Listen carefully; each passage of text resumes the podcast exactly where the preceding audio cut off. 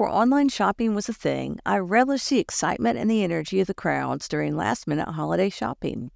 Though the stress of last-minute shopping can be high, our bodies are programmed to reward us for this task.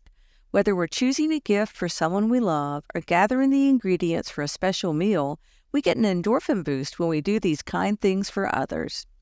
While I'm not a fan of heavy traffic, crowded stores, or overflowing parking lots, they're the price that must be paid for the thrill of the hunt. But the advent of online shopping, same-day delivery, and one-hour pickup have emptied the aisles of many stores during once peak shopping days. This past weekend, though, was a different story altogether. The proximity of the Super Bowl and Valentine's Day brought out the masses looking for treats to eat, things to drink, romantic gifts to give, or team apparel to wear. Stores were buzzing and carts were filling. It was a long way from the days when COVID concerns limited the number of patrons in a store.